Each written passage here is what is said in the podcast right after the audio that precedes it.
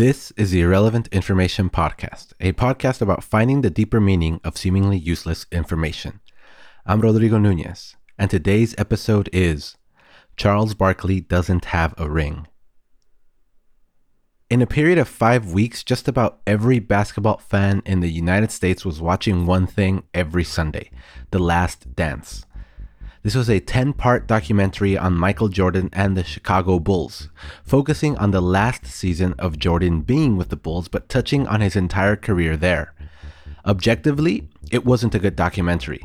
It was about as biased as my mom is whenever anyone asks her who is the most handsome young man. But I mean, that was expected.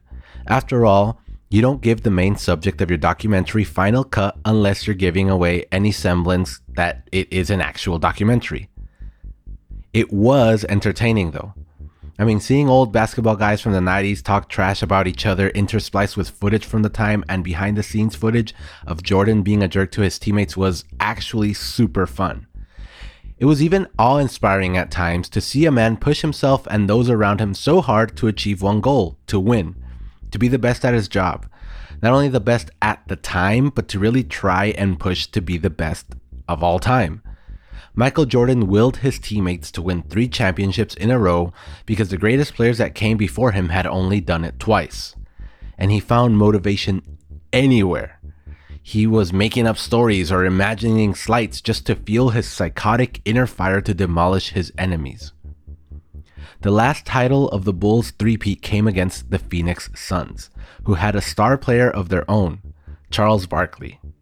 Now, Charles Barkley was good at basketball. He was very good at basketball.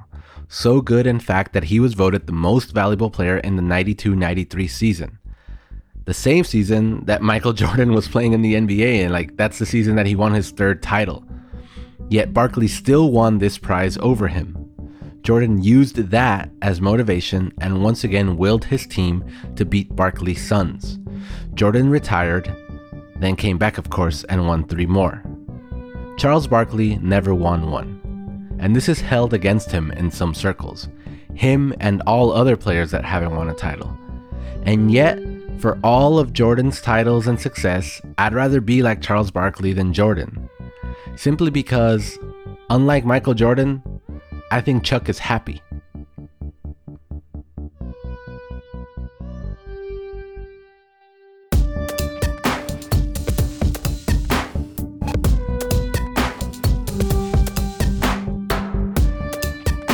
Charles Barkley came into the NBA in 1984. He was drafted in the first round, fifth pick overall, by the Philadelphia 76ers. He's originally from Leeds, Alabama, which I honestly couldn't find on a map even if you paid me.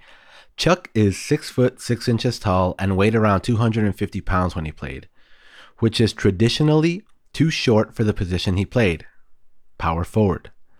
Power forwards are usually the second biggest guy on the court with heights like 6'9 or higher. Barkley was surprising in that for someone so small and so heavy, he was so explosive and athletic. His dunks were like atomic bombs, and he could also handle the ball really well, which even to this day is a bit of a rarity on a big man. He had this behind the back pass that was super nice, and he could score at will almost on anyone. All of this to say, Chuck was good, really good. He was an 11 time All Star, and in between 1986 and 1991, Chuck was the most efficient two point scorer in the NBA. He had a two point field goal percentage of over 60% for five seasons straight, which is pretty insane. In total offensive rating, he was the best man in the NBA in 88 and 89, but stayed in the top 20 for 11 seasons. In total value over replacement of all time, he's the 11th ranked player in the NBA. Just to give you an idea how high that is, according to that statistic, Barkley is more valuable to your team's chance of winning than Kobe Bryant, Larry Bird, Shaq, or even Scottie Pippen. Charles is in the Hall of Fame. He was on the Dream Team in 1992 and 1996, and he made the Purple Phoenix Suns uniform iconic. Chuck was a beast. Now, I don't think anything I can say can encapsulate what a great player he was. And if you don't believe me, just stop this right now and YouTube Charles Barkley basketball highlights and be impressed. In recent years, however, there's been a prevailing sentiment amongst the less sophisticated of sports fans that argue that for all his achievements, Charles Barkley's career isn't really special because he never won a championship. This view has gained strength propelled mostly by TV shows on sports television that like to argue in ridiculous manners and require everyone to form an opinion on someone immediately and be absolute in it. The louder you can scream your point, the more correct you are. These shows decide that nothing matters unless you win a championship. Never mind that this invalidates the careers of most of the professional sports players who have ever played any sport.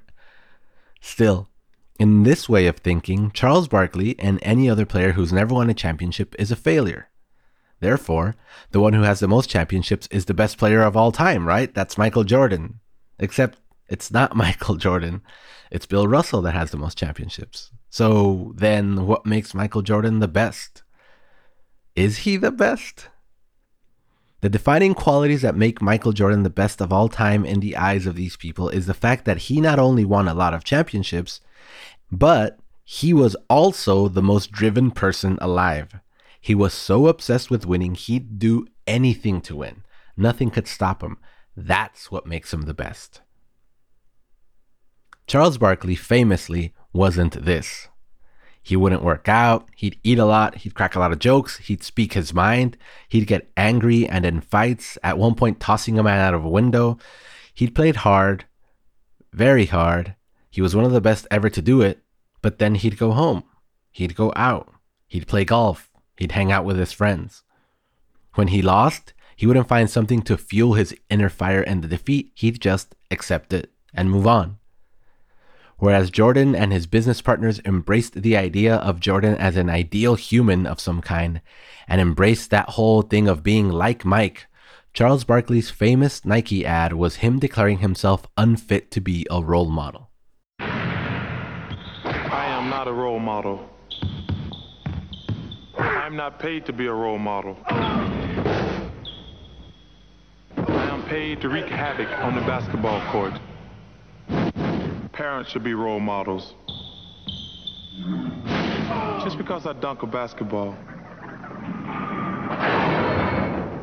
doesn't mean I should raise your kids. I love that ad, and I agree with Chuck 100%. Basketball players should not be role models especially Michael Jordan. I hate when business people, or worse, faith leaders, try to shoehorn a Michael Jordan story as a story of tenacity or perseverance principles. The man was a bully and a jerk who psychologically abused his teammates and his superiors, manufactured grudges in his mind to fuel his anger, which in turn fueled his performance. I'd hate to work with someone who is fueled by anger, and most anyone would too. The worst part is that this behavior is seen as acceptable because of the outcome. In a world where championships are the only things that matter, it doesn't matter how you got there. When the ends justify the means, right? The worst part is at some point, players started believing this too. You're telling me Zaza Pachulia and JaVale McGee are considered better than average players because they sat on the edge of a bench of a great basketball team? Maybe. That's what their peers seem to value. This obsession with championships is what drove arguably the second or third best player active right now to move to a great team, forsaking the fans and team where he had played for 11 years in pursuit of that championship ring. He was the best scorer in the league for multiple seasons and even the MVP, but it didn't matter without that ring, right? So he left and he won twice. And he was unhappier than he's ever been to the point that the third season with the team was just painful to watch from the outside. It was a season long implosion. That player is Kevin Durant, by the way. Michael Jordan doesn't seem too happy either. He's still holding grudges over things that happened 30 years ago. Why are you angry about stuff if you're the best? If winning cures everything, how can the man who's won it all be unhappy? Maybe it's because winning isn't everything. Winning isn't even the thing. Maybe winning is a lie.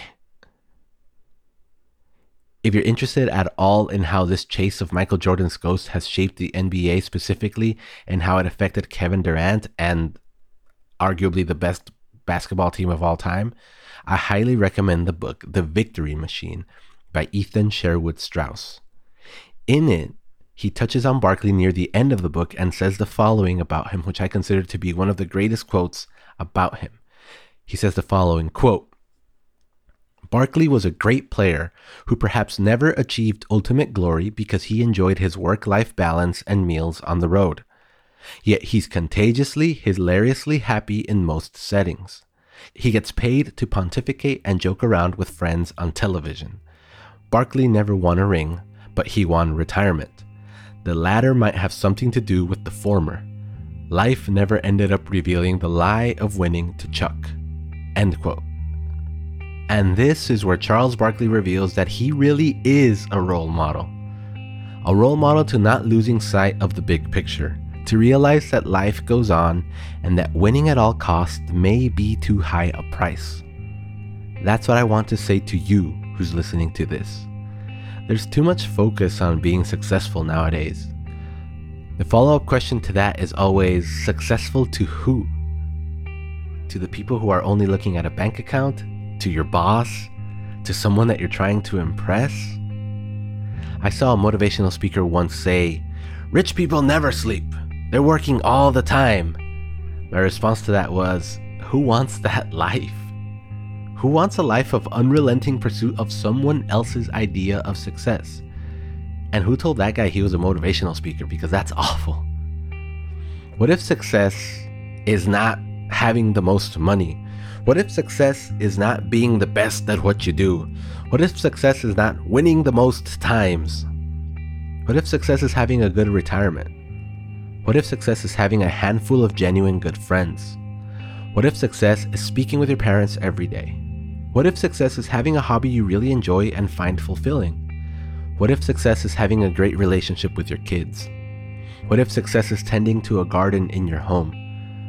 What if success is not winning a championship because who cares about a championship when you're getting paid to play a children's game and that's enough of a victory? What if instead of lionizing the single mindedness of Jordan, we appreciate the perspective of Barkley? Throughout his playing career and his post playing career, Charles has never lost focus of how absurd his life is. His gratitude has always been a characteristic of him that I've admired. He's never lost sight of where he came well, from. Well, man, uh, Tony, uh, I am the luckiest person in the world. You know, growing up in the projects of Leeds, Alabama, I never thought that I would make it to the NBA. And now, uh, I, I, now I'm getting paid to watch basketball.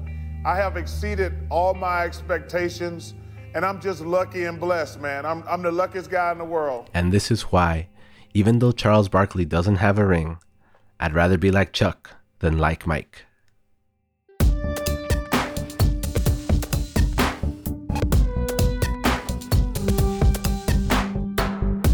That's it for this week's episode. Thanks for listening. The Irrelevant Information podcast is written, recorded, and edited by me, Rodrigo Nunez. If you like this episode, share it with a friend or leave us a review on Apple Podcasts. But really, getting the word out there is the best thing you can do for the show. Um, I hope you enjoyed this. I know it was a little basketball heavy, but I wanted to do a podcast on The Last Dance because I really enjoyed it. I, if you didn't get that from the show, then that's my mistake. I really enjoyed it. I thought it was super entertaining. And I really couldn't find anything that hadn't already been said a million times about it already. So, and plus, I really like Chuck and I really believe everything I said about this. So, thanks for listening. And as always, OR4 did nothing wrong. This is the Irrelevant Podcast Network. Thanks for listening.